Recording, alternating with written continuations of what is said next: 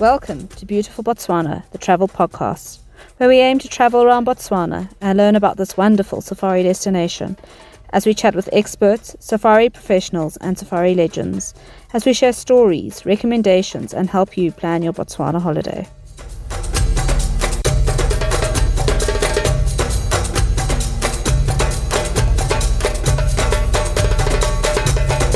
Joining me today for episode 8 of Beautiful Botswana, the travel podcast, somebody that I have been familiar with over the last eight years.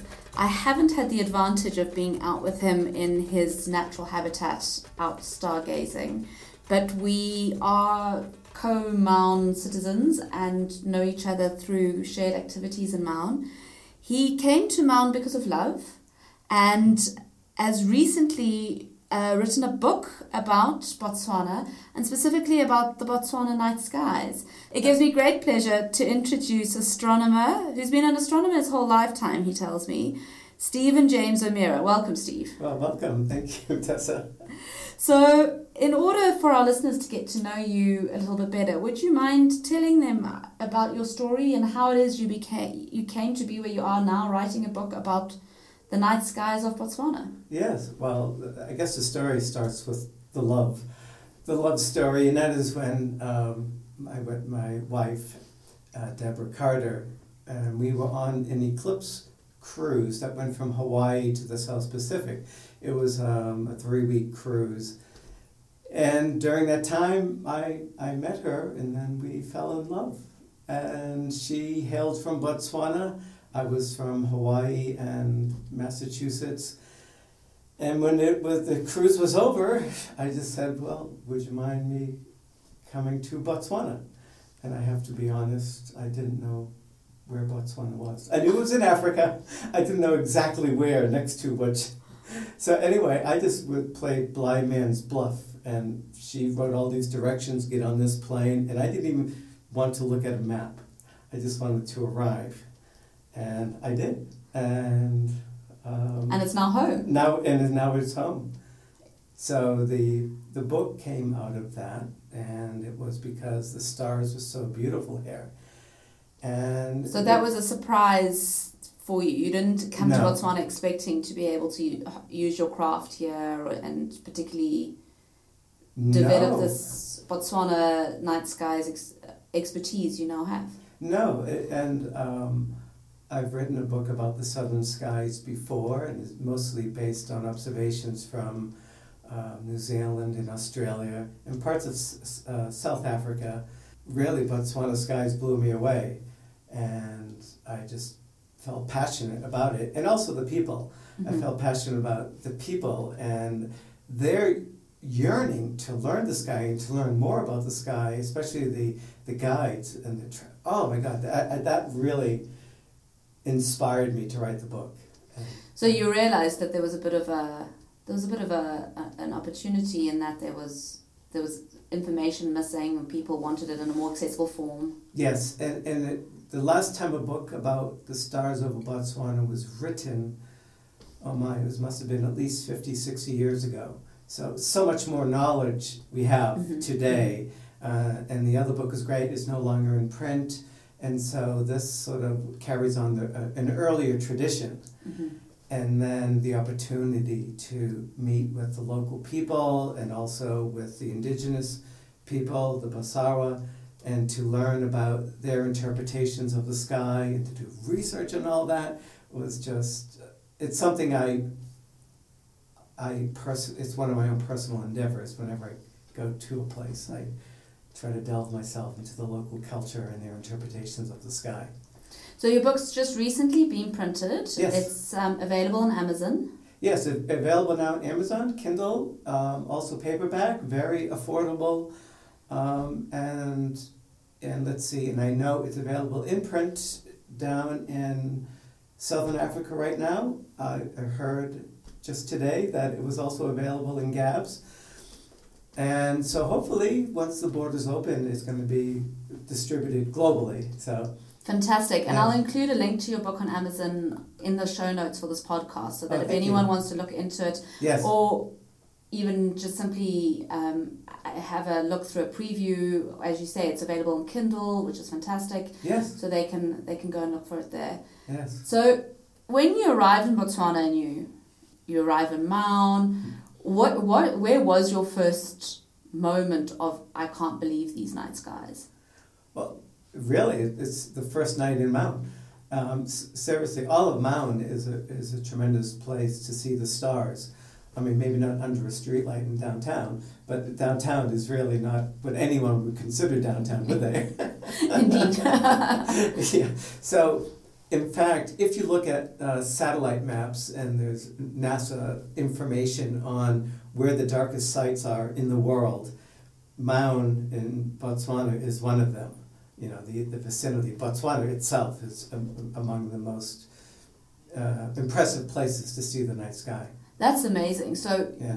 when when a traveller is standing here in the Delta and they say this is unbelievable, I haven't seen this, that there is no light pollution. That's that's the in that's the impression people get when they're travelling here and they're out underneath Yes. the open sky. And they're hundred percent right. You say from a map, it is one of the darkest places on the planet. You can see the Yes, sky. yes, absolutely.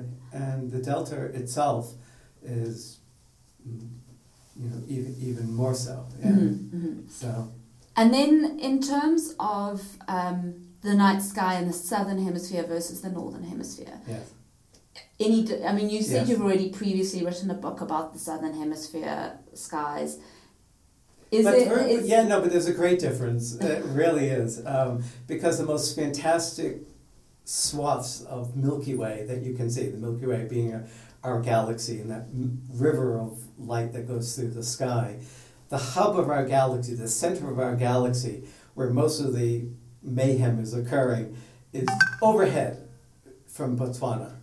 Um, you know, at certain times of the year, when in the northern hemisphere, that region of the sky is very low to the horizon, Mhm. um, and you don't see it as well. Plus, the, the area of the Southern Cross, and um, which is very famous, and lots of people looking to when they come to the Southern Hemisphere. That Crosby, Stills, and Nash and Young song. You know, you see the Southern Cross for the first time, you know why you came this way. You know, they weren't kidding. and so it really is um, truthful lyrics. And that, but that region, that particular region, is the most dynamic in the Milky Way, according to my own visual impressions.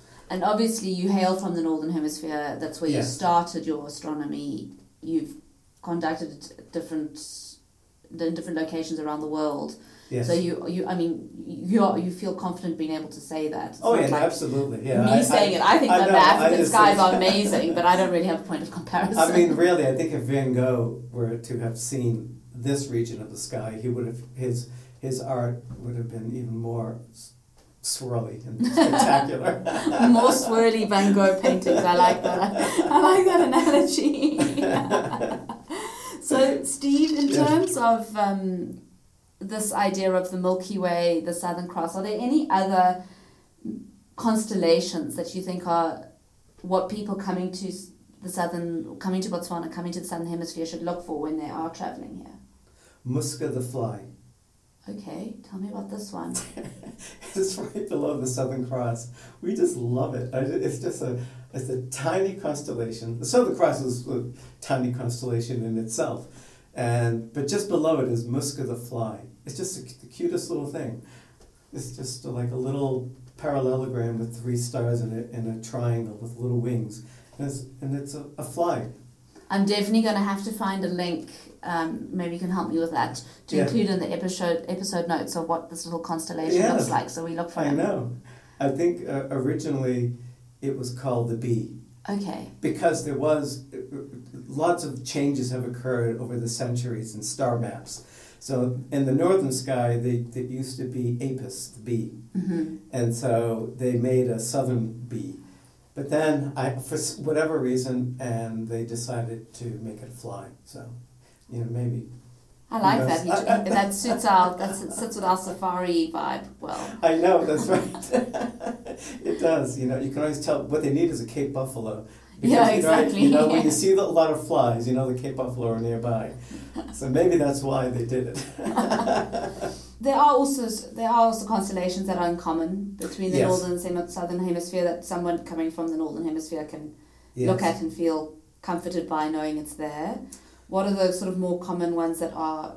Yes, I, I, you know, it's really the the uh, the southern constellations themselves. uh, Although I hate to say this, many of them are obscure, mhm. and and few people. Everyone knows the Southern Cross. They know Alpha and Beta Centauri, which are the two brightest stars in the constellation Centaurus, which is a beautiful constellation. But the problem is that it's so large. Most people fail to see it because it is so large. Mhm. I outline it in my book and, and so on to help people to see this. Um, and next to it is another beautiful constellation, um, Lupus, the wolf. Now, we don't have any wolves in the southern hemisphere, so in the book you'll see that I see it can also be seen as a leopard. Aha. Yeah, on, on a tree branch. You know, it's just so I've, I've made my own interpretations as ancient cultures would have interpreted the skies um, in, in some sections. I show you the real constellation and then I show you a, a more. Basarwa, yeah, version of the constellation. Um, and let's see, there's it really one one fascinating aspect of the Milky Way in the southern skies that you really don't do in the northern hemisphere is that a lot of southern hemisphere aboriginal cultures saw dark constellations. Oh wow. Yeah. So it, it, it's, it's really fascinating that the in Australia the, the native aboriginals have Wainin Barapari, which is the dark crow, and they're in the Milky Way, and they're these dark. So it's almost like seeing a cloud. It is. They're dark, sky. and they're called dark nebulae, but they're dark clouds. In fact, the no one really knew what they were because it looks like if you when you're in a really dark sky, the mil- the stars are so bright and there's no light pollution. When a cloud passes over the sky, it's dark and it obscures the stars behind it. Dark nebulae look exactly like a terrestrial cloud obscuring the stars, only they don't move. They're permanent. They're Mhm. part of the Milky Way. There are these cold, dark clouds that permeate the Milky Way. And it's they, the ancient people, looked to the darkness and made constellations. So there's a giraffe, there's an ostrich. That, yeah, so, so it's just, I find that most fascinating. That really is that. fascinating. As you Yeah. say, it's just a different way of seeing the sky. It is. And I mean, wherever we are in the world right now, wherever you are listening to this, if you are able to walk outside tonight and have a look at the sky, it automatically is going to just change the way we think about it. Yes. Look at it. a totally different way. Look at the and dark it takes spaces and not just the lights. So we were on the Pans, which is the Great Makati Salt Pans, which is one of the largest in the world. It's a super lake, and it's flat, 360 degree horizon. And the Milky Way is so bright, the stars are so bright that you can walk the pans, which are sort of a salt colored, under starlight and see where you're going. It is just, it, it is amazing. And to know that the Aboriginals use the stars for navigational purposes, and you can understand how why they did that and how they can use that.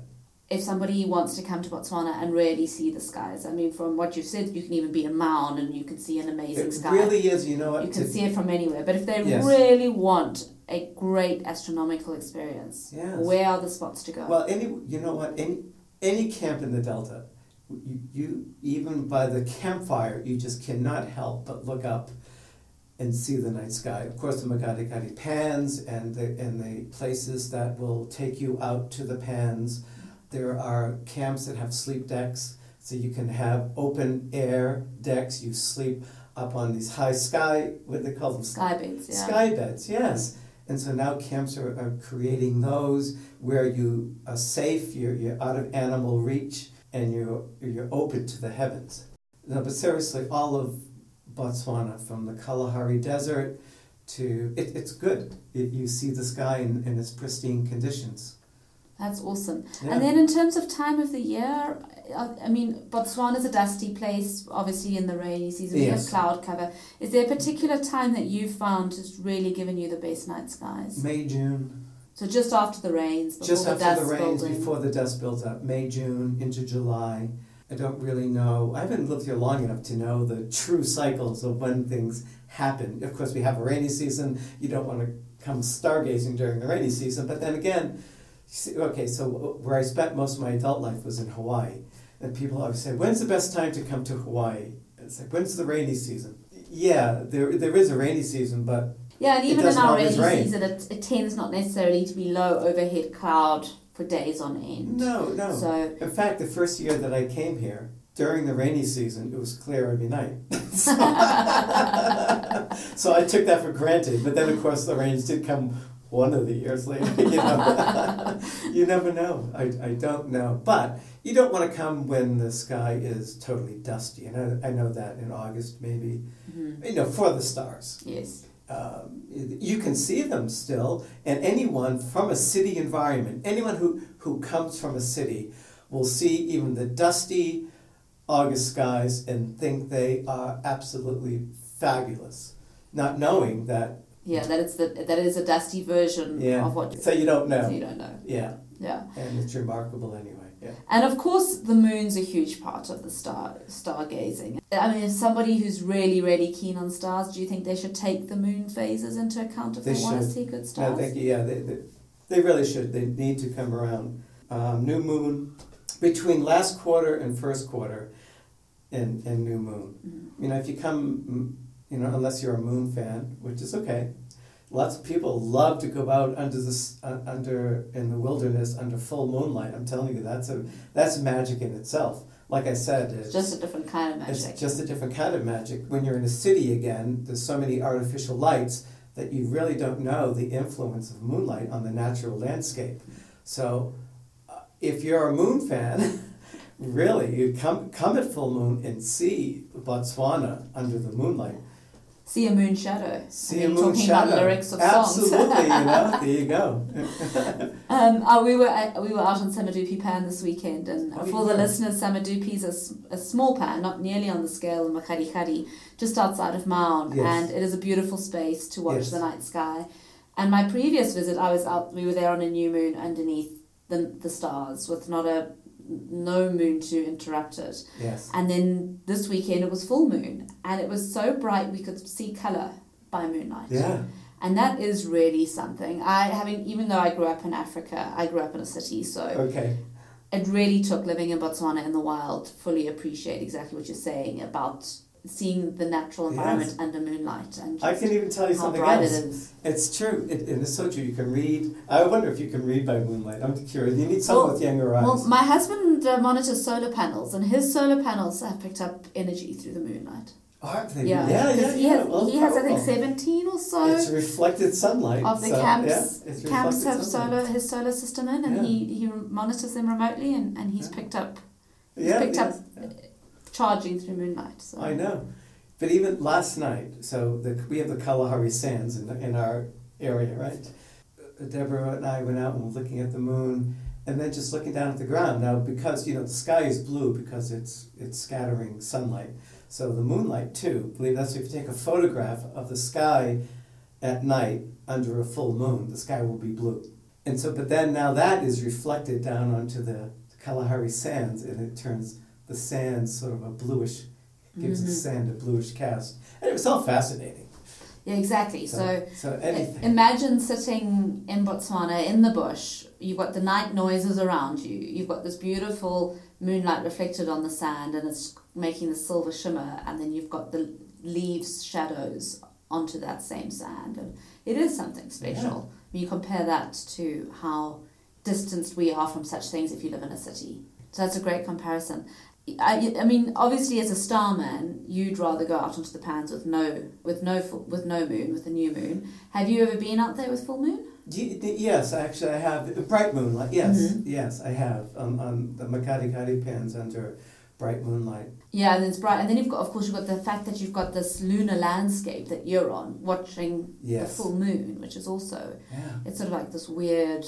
I I don't want to say trippy, but trippy experience. Yeah.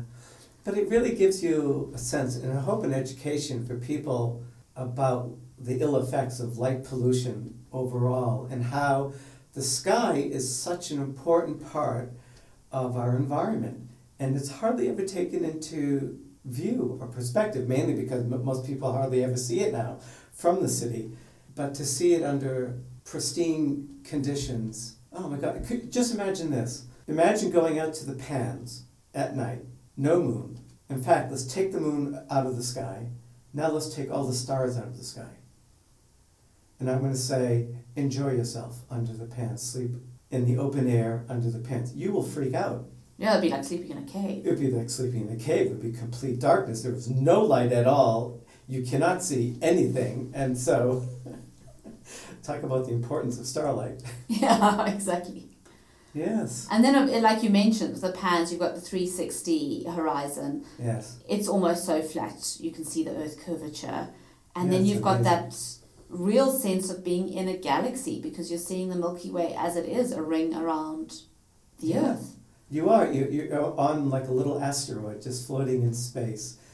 And, the, mid- and you're looking out at the, the grandeur of the universe and this, what I call visual poetry, which is the Milky Way. hmm um, and you can just disappear into your own thoughts as to what it all means. And then we, we mentioned, I spoke earlier about seasonality in terms of um, visibility of the sky. Yes. Is there a particular season that's better in terms of the variety of constellations or which constellations are yeah, now, now is a better time. August uh, August is a really prime month, although it's the time of the season. So now, like June, May, June is a fantastic time if you can spend hours under the night sky, um, because it is clear. And the, like I said, the hub of the galaxy, which is the most intense part of the galaxy, and the Southern Cross and the Magellanic Clouds, they're, they're all up and also highest in the sky at this time of year. And it is the best time uh, to, to, to come to see that grandeur. And then there's been a fair amount of excitement in the last few months whilst we've been in lockdown. Um, what have we had happening? I mean, we've had activities and uh, like events. It's probably Yeah. a better way of saying it. oh, That's been going on recently. What are the sort of the, the key things that have happened that have, have excited you about being locked down in Botswana? At least you've got your like. Everyone else is frustrated; they can't go anywhere. You're happy anyway because the sky's always above you. Yeah, the sky's always there, and you go out. That's the other thing too. Just I'll get to that question, um, but just the other thing is the sky can be your friend. Everyone knows the name of an animal. They know the name of a flower. They know the name of a bird. You say, "Oh, there's a robin," or here you would say, "You know, there's a go-away bird." but ask someone to name a star. That is unfamiliar territory. It's unfamiliar. People can say, oh, there's Orion spot there. But I cannot tell you how wonderful it is to choose a star as a companion. And to have just, you go out and you look and you say, that star means something to me. And, and this was also something that the ancient cultures did. To them, they were the spirit of their ancestors. I write about, uh, the other thing about my book is that it, it deals specifically um, and a lot of lore, local Mhm. lore. And so you really get a new perspective on Botswana and interpretations of the sky. But to see that it's the, their, their spirit ancestors, and when they look, they see the, the souls of the deceased. And the brightest ones are the ones that have most recently passed.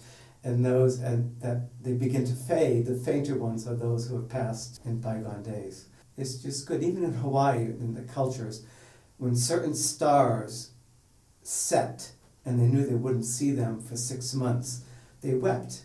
Mm. Like you, you and, and then again, when you, and then there must be that excitement when it returns. Yeah, and then it returns, and it's it's it's a joyful moment because yeah, here they can see their friend has returned. It's powerful stuff. there's that connection to that that is bigger than yourself. Yeah.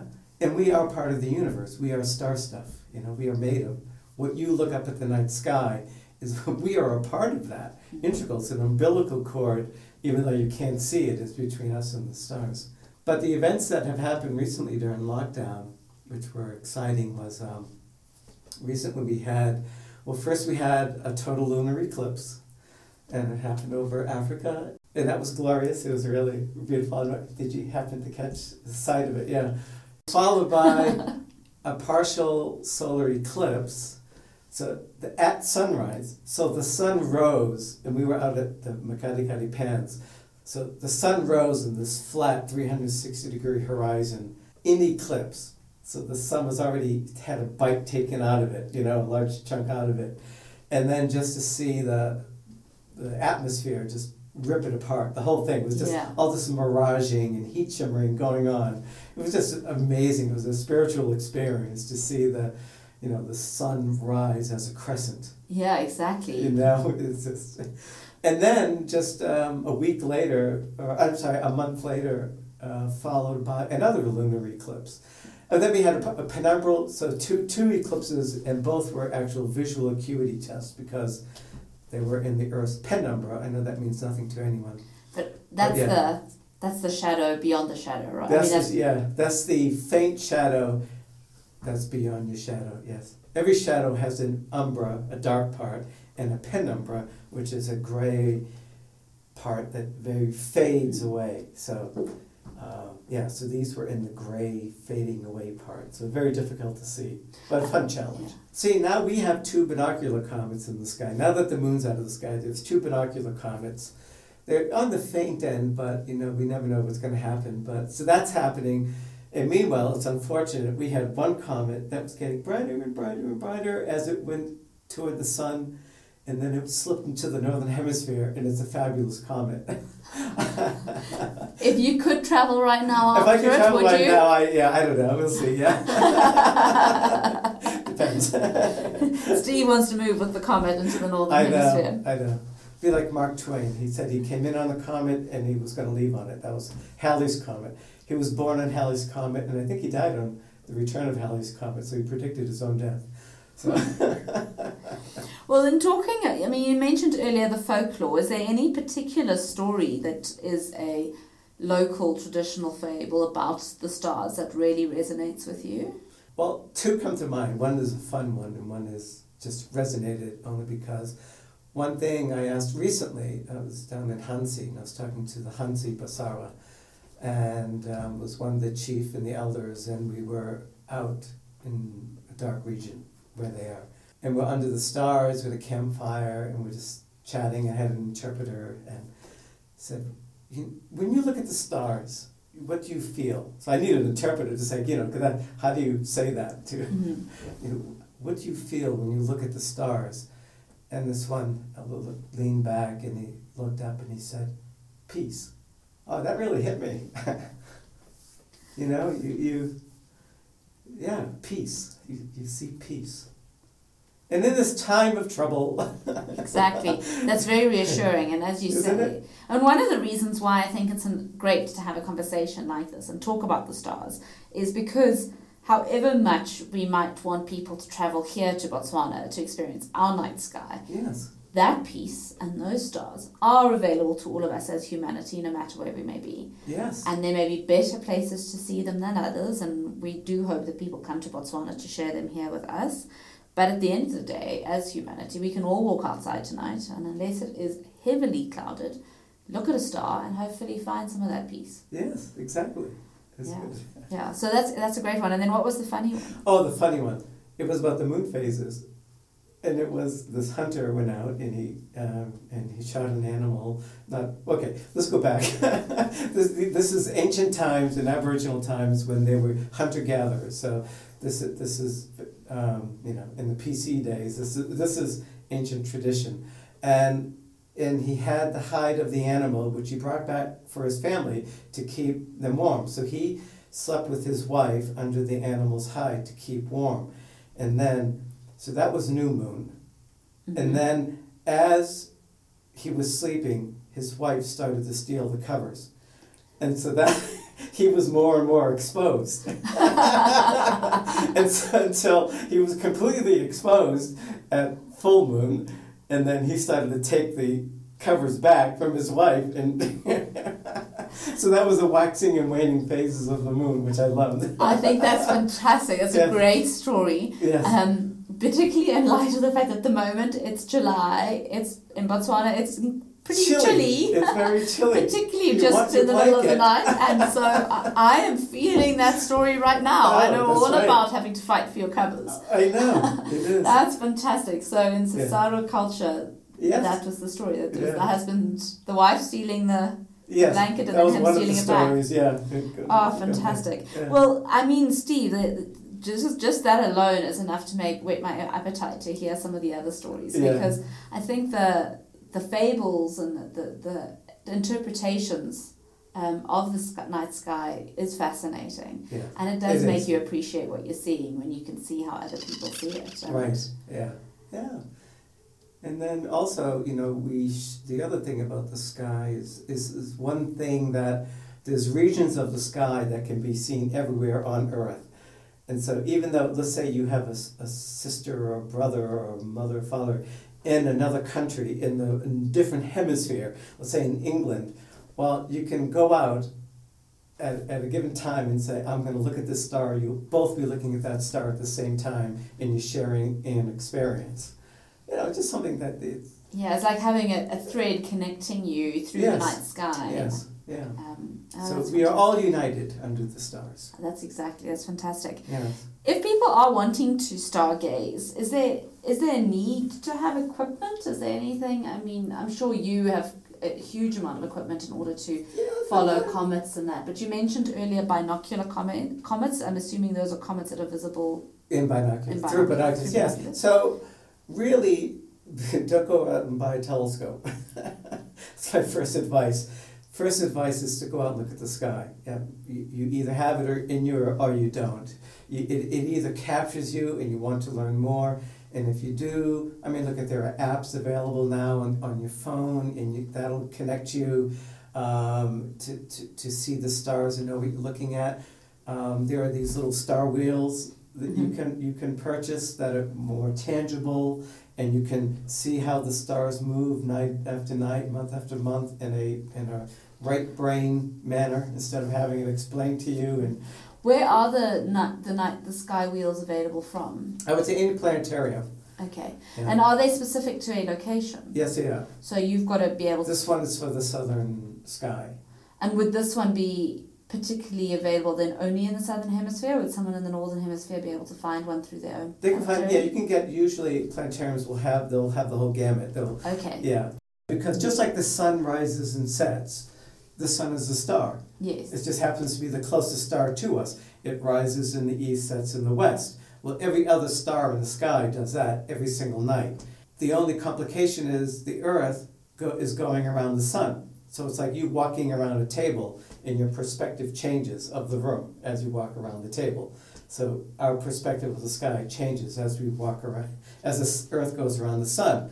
So a star that's rising here in January, in June, will be setting in the west Mm-hmm. at the same time of night. Mm-hmm. You go out. So that's why you have to go out and watch the stars and keep track of the stars because otherwise you'll lose sight of them because they do move. They move over the course of the night and they move one degree every single day. No, that's fantastic. And as you say, the apps are great. Uh, it means I know Yes. people who love them, but something tangible like that, it it's a bit easier to grasp the concept of the movement when you can play Yes. around with it a little bit. Yeah. So I'll definitely put a link into a. I'll try and find one of those available, possibly online. Yeah, yeah, you can get them online. Definitely, you can get them online. Amazon Um, easily. Uh, Amazon. put a link of the, one of those in the show notes as well. Yeah. So people who are particularly dreaming about Yeah. Botswana skies, even sitting in the northern hemisphere, can imagine these things and, and start getting familiar with the with the different constellations. Yes, yeah, yeah, that's right. Say the book has um, it, it works in unison with these uh, with with these uh, star wheels, um, but it's also independent in that it shows you perspectives of the sky when you face north, south, east, and west. So no matter when you come to Botswana and you're at a camp, you never know which direction your tent will be facing. So that's why I broke it up into these four different directions. So no matter where you are, and you set your camp and you come back from your game drive, you'll be able to use the star map and look in that direction and, and see the sky for a particular time of night. That's great. And somebody who lives in the southern hemisphere who would Yes. like to learn more about their own night sky so that they can share it with travelers and they can share it with friends and family. Where should they start learning? How what what would you say is the best way for a young guide or Yeah, well, the book Someone that, who's this, interested. actually the book that I wrote is was designed especially because I met the guides, and it was through them that they inspired me because um, they they all were asking me, you know so much about the sky, we'd love to learn more, and so I figured that the best way thing I could do was to create a book that would help the guides. Also, I spoke with various people so that they could be BODA accredited.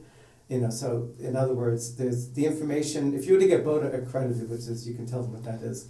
so that's a training accreditation that's Botswana specific. Yeah, and um, and so all the information they need to know to get BODA accredited it's is also in that book. It's basically a textbook as well as a field guide. It's a, yeah, but don't, textbook is the wrong word only because I simplify everything Yes. in, into really uh, uh, understandable in an understandable, simple and understandable ways.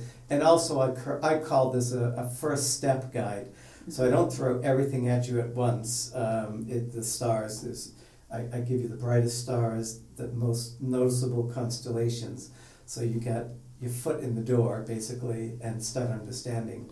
And as you say, then spend time getting familiar with those constellations, working out how they change through the year, how they move through the year, Yes. before starting to then learn more about the the less obvious. Um, Yeah, and it has also all the galaxies and clusters you can see with the naked eye and binoculars, you know, it's specific. So, yeah, so it's a very uh, helpful resource for anyone who wants to begin in, in astronomy. That's really a perfect guide in the southern hemisphere.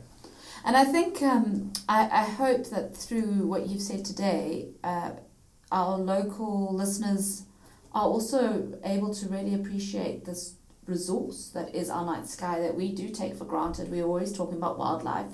And if we're not talking about wildlife, we're talking about tracks and water and flood levels and all these things. Right. But we don't really turn around and say, well, look at our beautiful night sky and what an amazing resource. It's obviously Yeah. spoken about in terms of selling the country, but I think for, for those of us li- living here, it's something we can maybe stay, take for granted a little bit and just how different from the Northern Hemisphere and how unique it is that we have this. Yeah.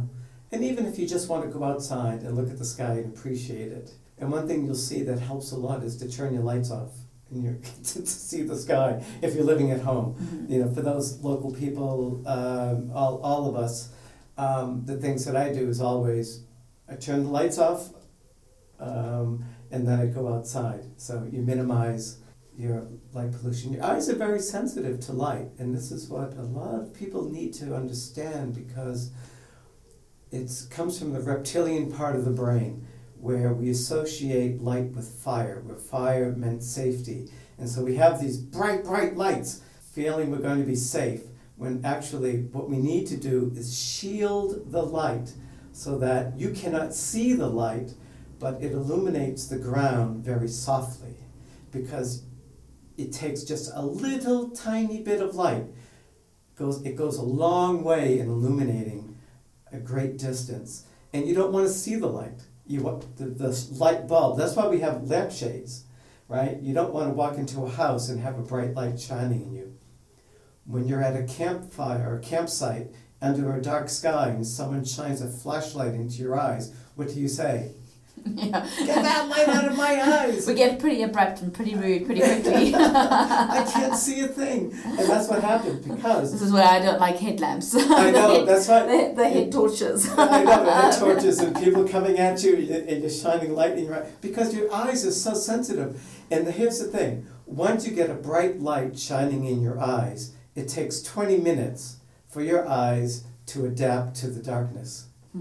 So does that mean if someone wants to go stargazing, they should give themselves at least twenty minutes to yeah, sit and just yeah, uh, even 15 minutes. start just- to see the detail come out Yeah, you just sky? you just don't go outside. Well, you can't. I'm not gonna tell people what they can do, can not not do. But if you want to go outside and peek your head up, if you see a bright star and that's all you want to do, that's wonderful. But if you want to spend some time under the stars and make the most of it, yeah, 20 minutes. You know, if you can even just say, I'm going to take one half an hour just to go outside, bundle up, and just give thought to the wonders of the universe, then yes. And let your eyes adapt. Let your eyes adapt. In 15 minutes, even in 10 minutes, your eyes will have adapted to start to see more. But they'll be fully adapted to get the best after at least 20 minutes of resting.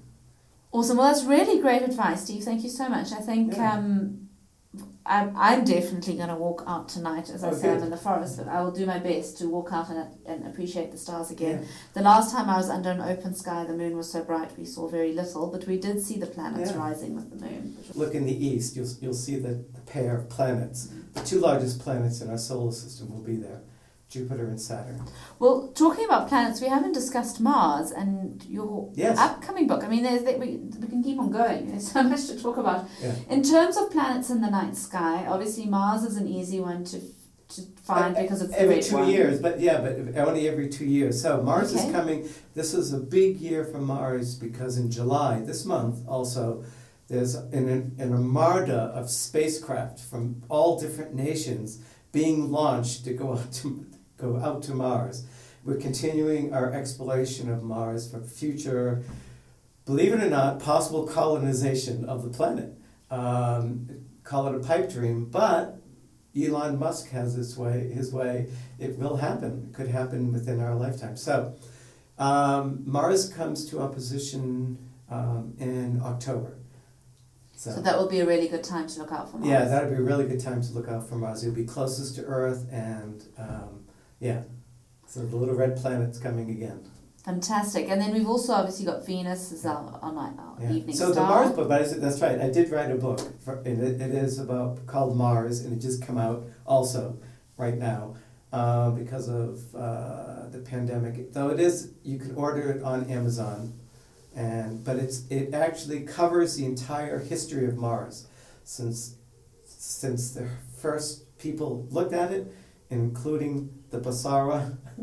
And all the way to, to Elon Musk and his in his plans to colonize Mars, from H.G. Wells' the the radio drama that had the world in a panic, to uh, Percival Lowell and his canals on Mars, to all the Sojourner and all whole- the whole lot. the whole shebang. Man and a, man and his relationship with, with yes, Mars. that's right. Yeah. that- Oh, fantastic, Yeah. fantastic. And again, I think that that's the kind of thing for somebody who's interested in knowing a bit more, read a book like that and gain a little bit of the understanding of our cultural association yeah, with, with the red planet. with the red planet. Yeah, Yeah. fantastic. Any other um, planets that are worth looking out for in the night sky? Well, in the in the morning, you have Ve- um, Venus is really bright. hmm Yeah.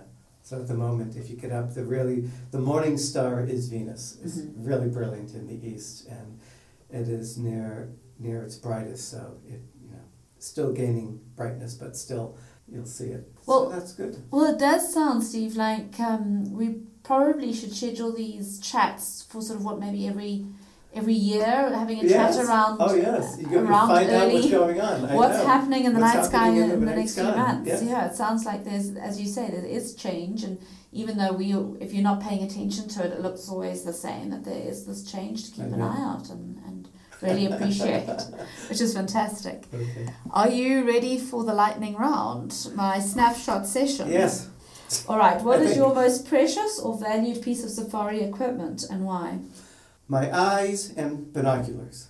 Any particular um, point about the binoculars? I mean, do they need to be a certain size, a certain strength? Um, any, any Uh, recommendations there?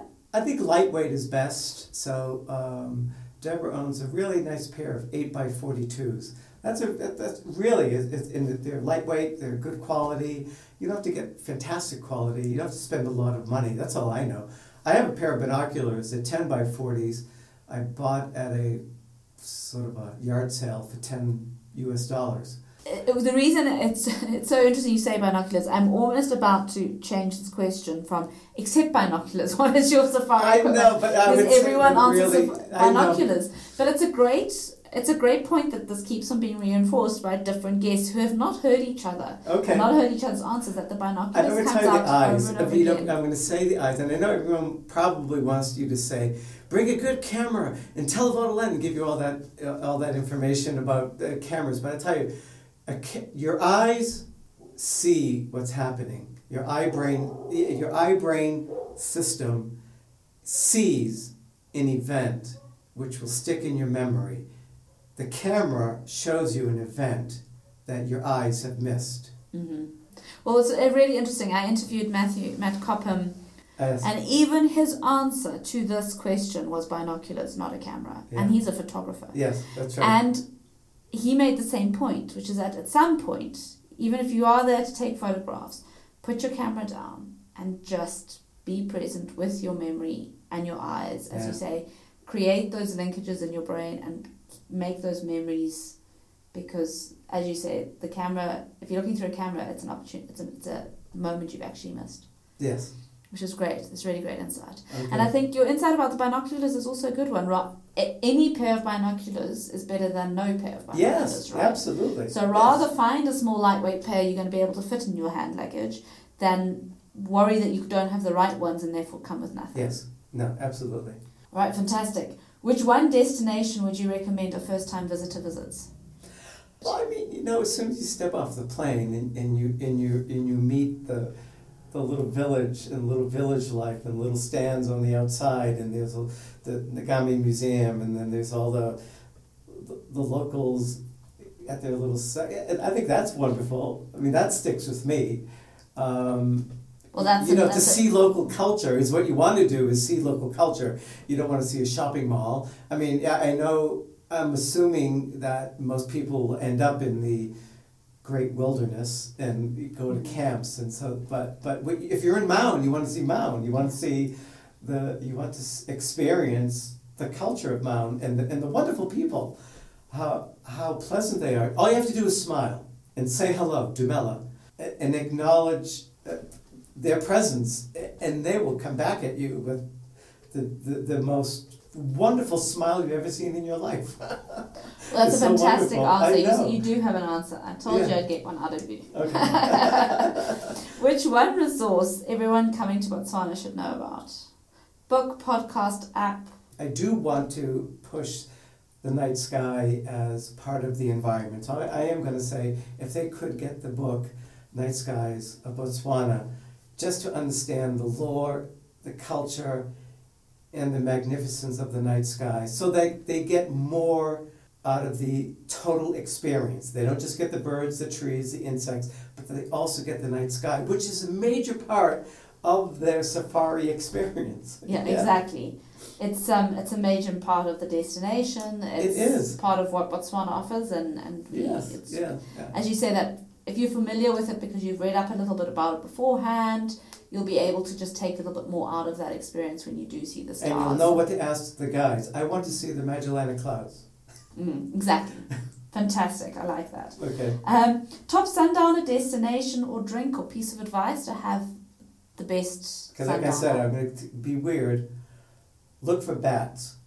That's my advice. Because there's another species that is totally ignored largely by the populace, which are important to the ecosystem, and little is known about the bats, yet they are there. And you can capture photographs of them. You can hold up your cameras and pop flashes and catch, and maybe even catch them and identify a new species of bat. There's so little is known about bats, and this during sundown is the time when they start to come out. While you're having your whatever you're having to drink, just take a look around and look for these. Keep an eye out for bat. Go bat spotting. Go bat spotting Um, and then the last one. If you had a weekend to explore locally, where would you go? along the river, The river. along the river, and the different spots and, and, and taste the different delicacies that are that are that people offer and the experiences because even here along the river you, if you go to these spots you get to see the local life you can see crocodiles and hip, hippos um, you never know what you're going to see actually who knows Yeah, you have baboons you have vervet monkeys yeah. Someone was talking about the lilies are now coming up in the Oh, the lilies, River, yes. and so they're returning. and the bird life is water. incredible. The, I, I'm not a birder. I, I learn about birds uh, because I'm here and there's such incredible diversity. That's what I mean. If you go to the water areas, um, and there's many camps, the camps and restaurants and so Mm, on mm. along the riverfronts. Well, I think that, Steve, one thing that you've highlighted, other than the night sky and just how amazing it is, and I think that it's something that those of us who live here do take for granted, is actually just how much there is available in Maun and what a special place it is that we live in, and Yes. how you don't actually have to go far. You can No. have a great first experience by just getting off the plane in Maun. The night skies in Maun are as amazing as they would be in the Delta. And as you Yeah. have now said, if you want to explore, you don't have to go very far. You can just No. stay stay here and find a spot along the river where you can Yes. enjoy it. Yes. Absolutely. Fantastic. Well, thank you so much for Yes. joining me today, Steve. You're I welcome. really Thank have you, learned a lot. I cannot wait to get my hands on your book. Okay. Excellent. Um, Thank you. We're definitely going to have to make sure we can um, share the link with that of that with people and, and Okay. all the best with with um, sales and and Thank you. reviews and I hope you get plenty of more positive feedback back on your book and it does sound like you'll have to be back here sometime to talk about 2021 night skies. I know. That sounds. That's great. Be happy to. Thank you. Uh, thanks so much.